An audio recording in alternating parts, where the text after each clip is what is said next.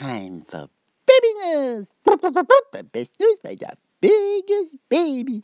Today, baby news about the Winter Olympics. They say they're gonna have a lot of skiing and the ice skating and uh, jumping around and things. But the baby, he just to see the big lady singing the opera with the men in the white coats singing go do and and the and the dancers they spinning around they looking like the jellyfish in the swinging suit the things.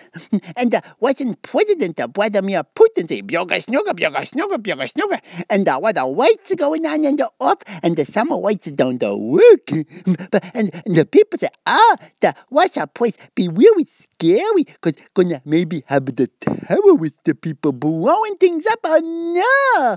But the American people waving and they're taking the picture say hello. So, so why everybody say it's so scary? Baby said it look like a lot of fun. That's for me, Miss Roy.